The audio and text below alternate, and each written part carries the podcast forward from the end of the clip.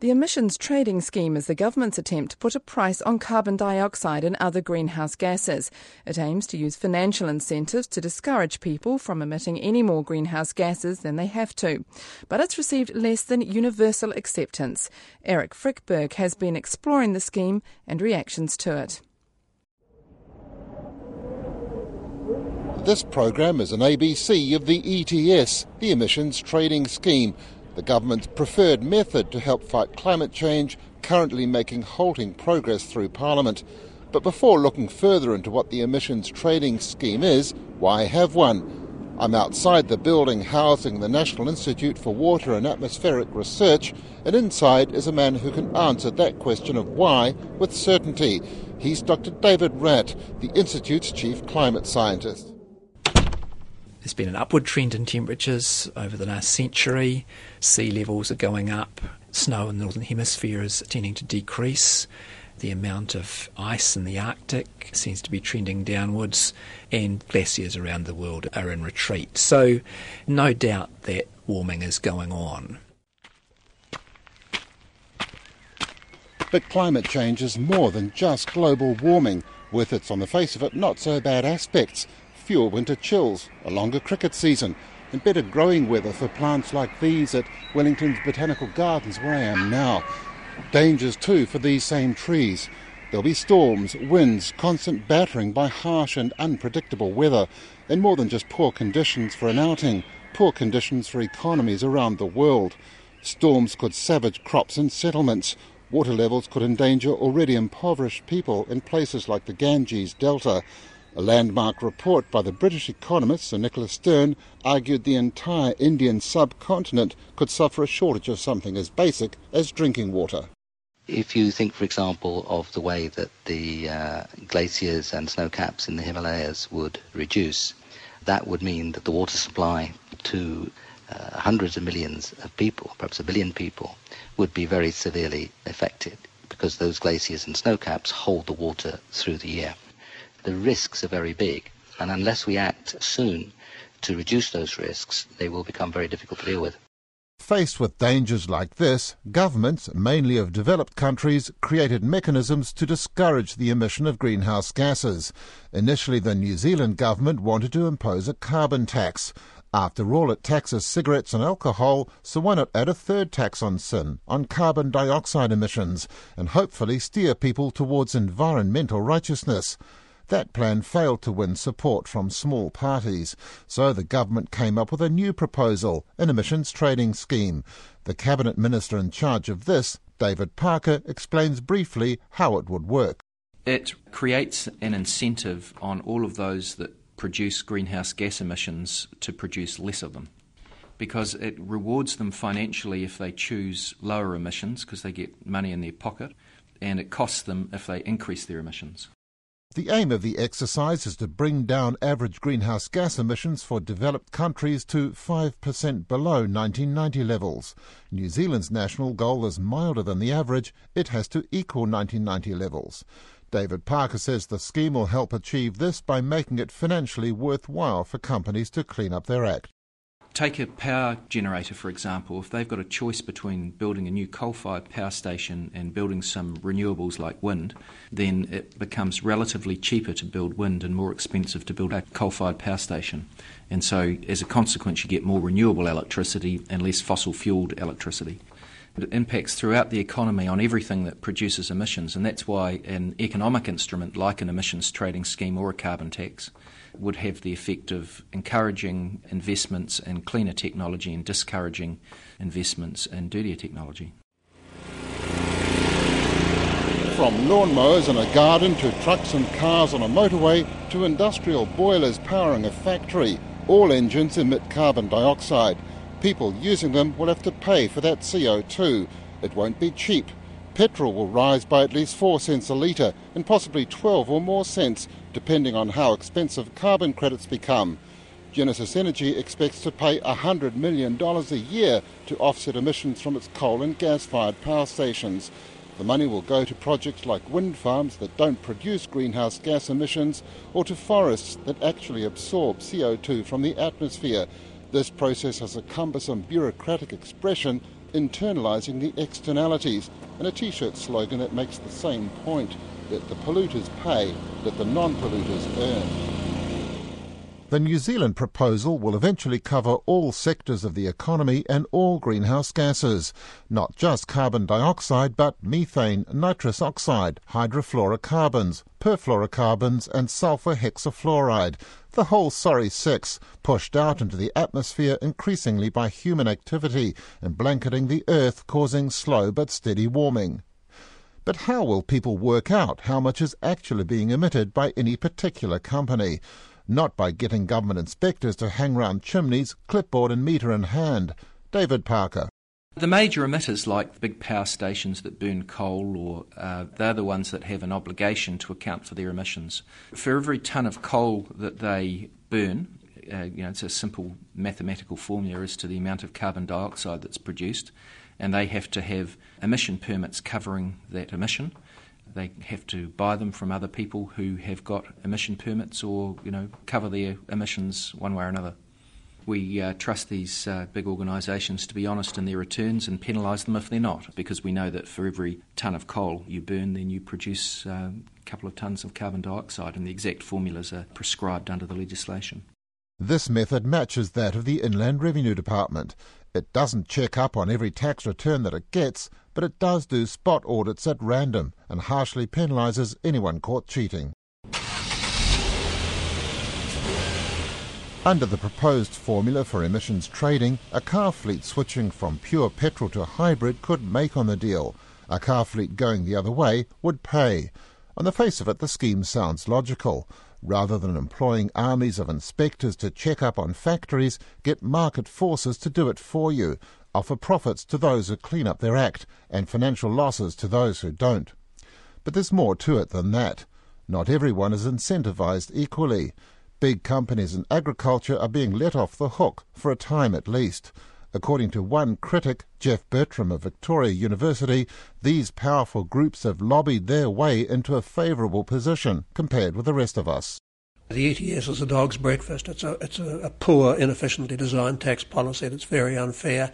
Effectively amounts to extracting wealth from the, the poor and passing it to the rich. and the ETS does very little about doing uh, about dealing with our emissions. It does very little about seriously meeting the Kyoto Bill. It does nothing to push technology along in New Zealand, and it gives a lot of people the feeling that they can win holidays from their obligations as emitters simply by lobbying the government. It's in, in all of those respects, the ETS is a disaster. Dr. Bertram's anger is generated by special exemptions granted to big business and agriculture. Under the proposals, they'll be able to produce 90% of the level of emissions they produced in 2005 free of charge and only have to pay for the remaining 10%. That free issue will start to abate a decade from now and by 2030 will be completely gone. By then, everyone will face the music. But Dr. Bertram says ordinary citizens will face the music much sooner. So will small to medium sized companies and electricity and petrol consumers. Simon Terry of the centrist think tank, the Sustainability Council, thinks that's not fair. For the first five years of the scheme, those who emit only 30% of the emissions will be paying 90% of the costs arising under the ETS. That's a highly inequitable distribution of the Kyoto Bill. It's not fair and it's not efficient. Under the proposal as it stands, the partially free ride would not be offered to the vast majority of New Zealand companies. The threshold between them and those who get free credits is still being worked on. Wherever it ends up, Simon Terry sees this principle as a major wealth transfer to large corporations. The degree of exemptions and corporate welfare being delivered to these companies is beyond what you would think would be required for a transition effort to bring companies that are facing steep bills for emissions compliance into the scheme. Instead of something which looked at what was their ability to meet these charges and still remain in business, there's a lump sum being devoted to um, the businesses as a set, and it will be handed out uh, on a basis still to be allocated that results in over $1.4 billion in the first five to ten years being provided to these companies. On the face of it, this seems like a case of Robin Hood in reverse.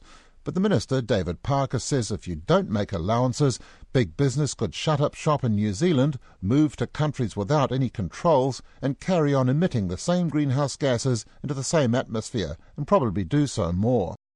There's no advantage to the world environment by forcing the closure of New Zealand steel production, for example, only for it to relocate to China and be using dirty electricity produced from fossil fuels and perhaps even have less efficient manufacturing processes for the smelting of their metals. So it is global warming, not New Zealand warming. So whilst it's important to create a economic signal for new investment so that the new investment is clean and to encourage retrofitting of clean equipment where it's possible to do so, it would be ridiculous to drive it so hard that we close down New Zealand business only to see corresponding emissions increase offshore.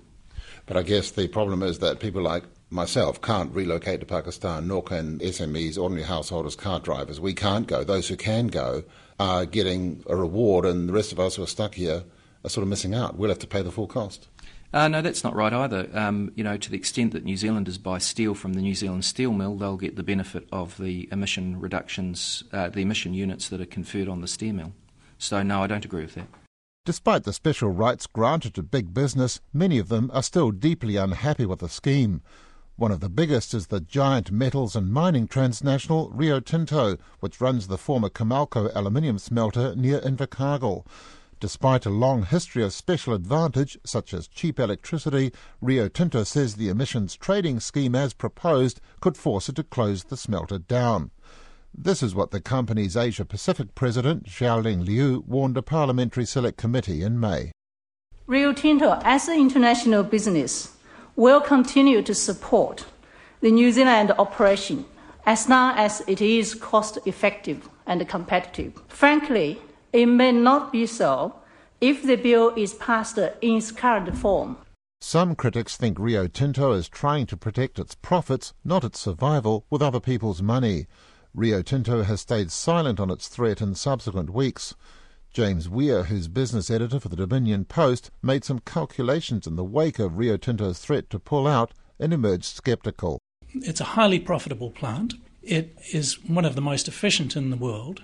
It has a very cheap power source from Manapouri Station. It would be extremely surprising that they would cut and run from New Zealand. Their profits a couple of years ago were close to 300 million, very well up on the previous year. The world price of aluminium is extremely high at the moment, so I think it is a big bluff. They're here to stay for the long term. But a lobbyist working on behalf of large companies, Catherine Beard, is warning against making assumptions about Rio Tinto's actual intentions. Those big multinational companies are very concerned about their international reputations and they're very concerned about playing with a straight bat in this area. The reality today is that we're in a global market money flows around the world. Most of the big multinationals already are operating in China and through Asia. And for them, uh, you know, they look at the balance sheet, they look where they're going to get the best return on investment. There's going to be no getting away from that. Catherine Beard's lobby group is called the Greenhouse Policy Coalition. It represents large energy dependent companies such as steel mills, whose industrial processes are so intensive they often can't avoid emitting greenhouse gases even if they want to. She says for them the 90% free offer in the government's proposal is not as good as it seems. Not every company is going to end up with 90% of their 2005 emissions. That 90% uh, becomes the size of the pie, if you like. Every company that's deemed eligible who's trade exposed and energy intensive, and those tests have yet to be defined. They then have to work out how to carve up that allocation. So theoretically, some companies could get 90, some could get 60, depending on the criteria that's arrived at. The details of allocation are still being worked through by technical advisory groups, so there is no, you know, there's no methodology yet. There's another problem facing big business. Many of them have already drastically cut their emissions, often with government encouragement, and a few options left to make further progress. Catherine Beard. 2005, I guess, is a line in the sand, but for some companies that have um, undertaken considerable early emission reduction action, that could be incredibly disadvantaging for them because they've already uh, invested a significant amount in reducing their emissions. And I know that a lot of the companies, for example, in the pulp and paper sector, have reduced emissions down to 1990 levels. Huge efforts have actually already gone on. So, if you've already invested a whole lot of money in reducing your emissions before 2005, then there may not be much more you can do internally to reduce your emissions. So, um, that is a real problem. Arguments like these have helped stall progress on the emissions trading scheme. The government is seeking allies in Parliament, aware that some critics think it's too mean towards big business, others that it's too generous. But its problems are still worse with the agricultural sector. The formidable farming lobby is being brought into emissions trading ahead of its counterparts in other countries. The government says it has no choice, since farm emissions account for 49% of New Zealand's total emissions, against 12% for developed countries generally. But that has not allayed people like Frank Brenmuir of Federated Farmers, which has fought a formidable rearguard action. The dairy industry will be most affected because, uh, on a per animal basis, their emissions are highest. But I did some calculations based on a new calculator that came out on the internet the other day that suggested for an average farm I would have to put in the order of 20% of my farm into pine trees and reduce the stocking rate accordingly. And I took 350 cow farm and it had to go down to 275 cows, so we had to drop 75 cows. And I have to do that every 20 years. And so you're looking at a system where in the order of 80 years you've got no farming left. And so the question that New Zealanders really have to ask them is can New Zealand do without farming as an industry in the long term? Frank Brenmuir says for every one person who works on a farm, four or five other people depend on that income.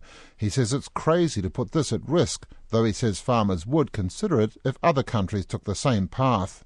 But critics counter dairy farmers are now well placed to make greenhouse gas payments because high dairy prices have brought them generous incomes. Furthermore, farming generally has already received the most favourable treatment of any sector. David Parker says one of the problems in bringing in this scheme is that everyone agrees climate change is a problem, but says, not me, him, when it comes to doing something about it. What emitters from all, all shades uh, want is the right to increase their emissions at no cost to them. Now, under the Kyoto Protocol, all of the developed countries have agreed that they take financial responsibility for increases in emissions, and that's already true in the New Zealand economy. So, if we allow any sector to increase their emissions but not pay the cost of it, effectively the cost of those increased emissions falls on the taxpayers. There's no free lunch here. Now, that those some of those emitters would like that to happen. They'd like taxpayers to bear the bill rather than pay it themselves, but that would be wrong for the country. It would increase New Zealand's total bill it would all fall on taxpayers, and those who have got the ability to reduce emissions by choosing lower emission alternatives over higher wouldn't be incentivised to do so. Mr. Parker's basic argument is that self interest is driving many of the objections to his government scheme. But there are real concerns about the methodology being used by the ETS, and those objections fall across all shades of opinion. Frank Brenmuir says farmers believe the carbon charge is being put in the wrong place.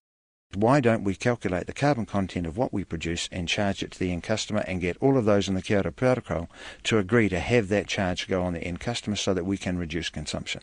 Whether it's the carbon that's embedded in the car that you buy, the TV that you buy, the bicycle you ride, or the batteries in a Prius, or in the cheese that you eat, everybody would pay the carbon content.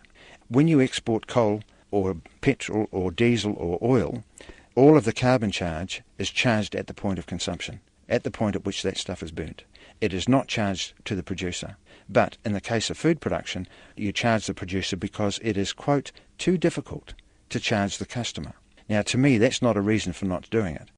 Under this scenario, a carbon charge would be put on consumers a bit like GST. The government, though, wants to put the charge as close as possible to people actually producing goods to incentivise changes to production methods. Frank Brenmuir counters this will put many farmers out of business. Catherine Beard has another fault with the government's methodology. She says a carbon charge should fall on environmentally inefficient companies, not on everyone. What we would like to see in New Zealand is an intensity based measure. Uh, intensity is emissions per unit of output. So that if you are amongst the best in the world and you are benchmarked against the world's best practice, and you meet world's best practice, you don't face a price of carbon. If you're above world's best practice, so you're more of an emitter, then you do face the price. And what that does is it encourages investment in new technology so that companies, to avoid having a cost of carbon, are always being driven to keep to world's best practice.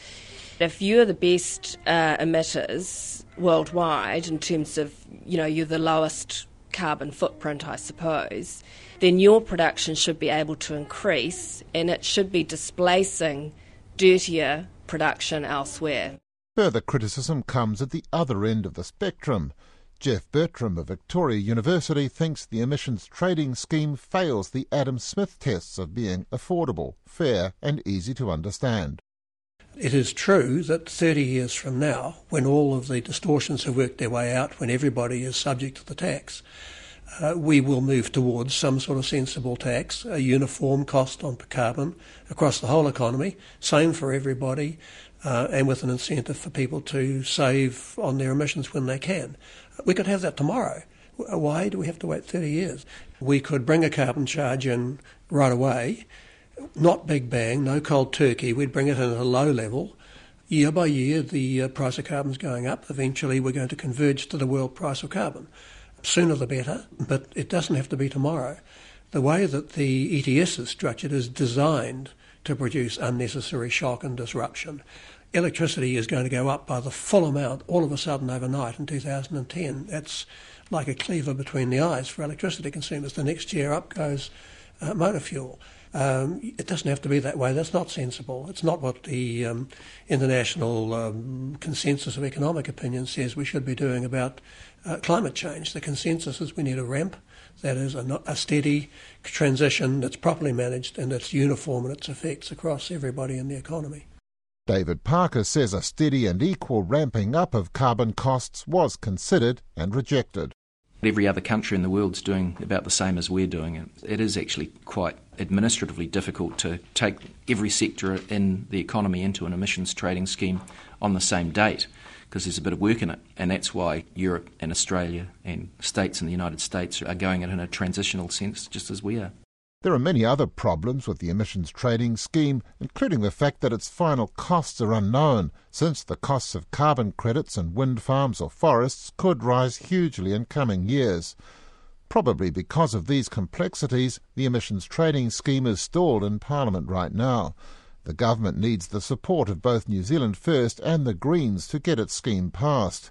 New Zealand First is refusing to discuss the matter, saying it's still studying reports and won't speak to the media till it's responded to the government. The Green Party co-leader Jeanette Fitzsimons says her party is using this negotiating period to try to sharpen up the bill. What we're looking for is a package that overall will be better than not having it. And that means it's got to be fairer in the way it shares the effort and it's got to be more effective for the climate. We think farmers should have to do something about their emissions before 2013. There has got to be a biodiversity standard for forest planting, so you can't get paid carbon credits for just cutting down regenerating native forest and putting pine trees in its place. There's a number of details like that that we're pursuing. The Prime Minister, Helen Clark, hasn't given up hope on getting the bill passed before the election because she says the emissions trading scheme is essential to bring in environmental improvement in a way that is fair. The importance of the legislation in front of Parliament now is that it hugely decreases the liability of the Kiwi taxpayer. Not to pass this legislation is uh, basically to vote for more deforestation and for passing the bill to Kiwi taxpayers. That's why the legislation should pass. Despite these words, Helen Clark has publicly acknowledged the scheme might not get through before the election, which could put responsibility on the front running National Party after the vote.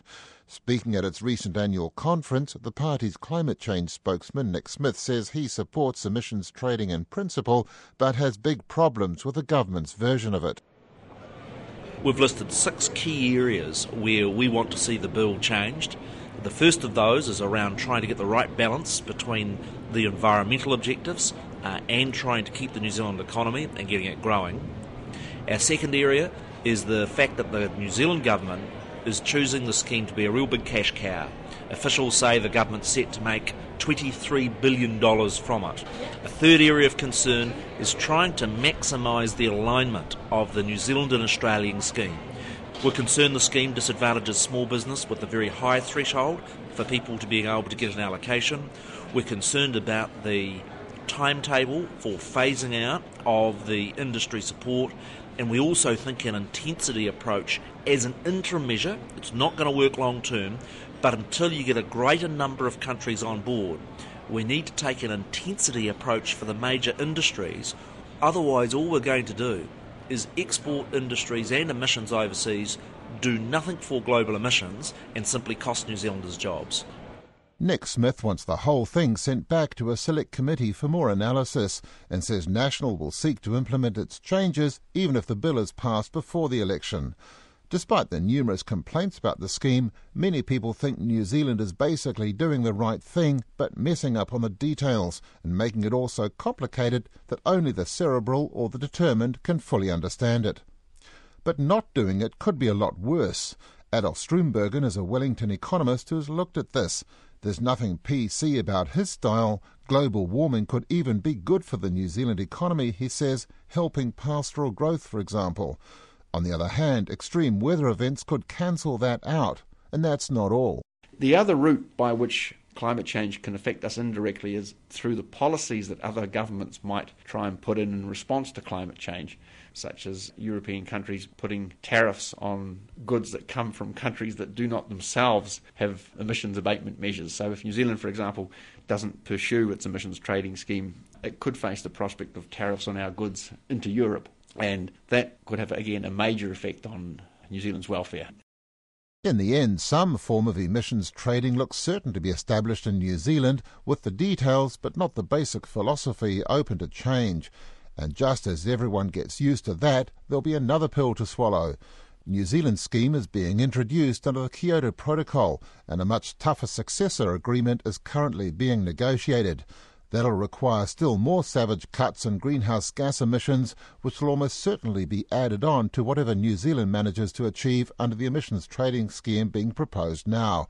In other words, you ain't seen nothing yet. That program was written and presented by Eric Frykberg. It was produced by Philippa Tolley with technical production by Leanne Smith.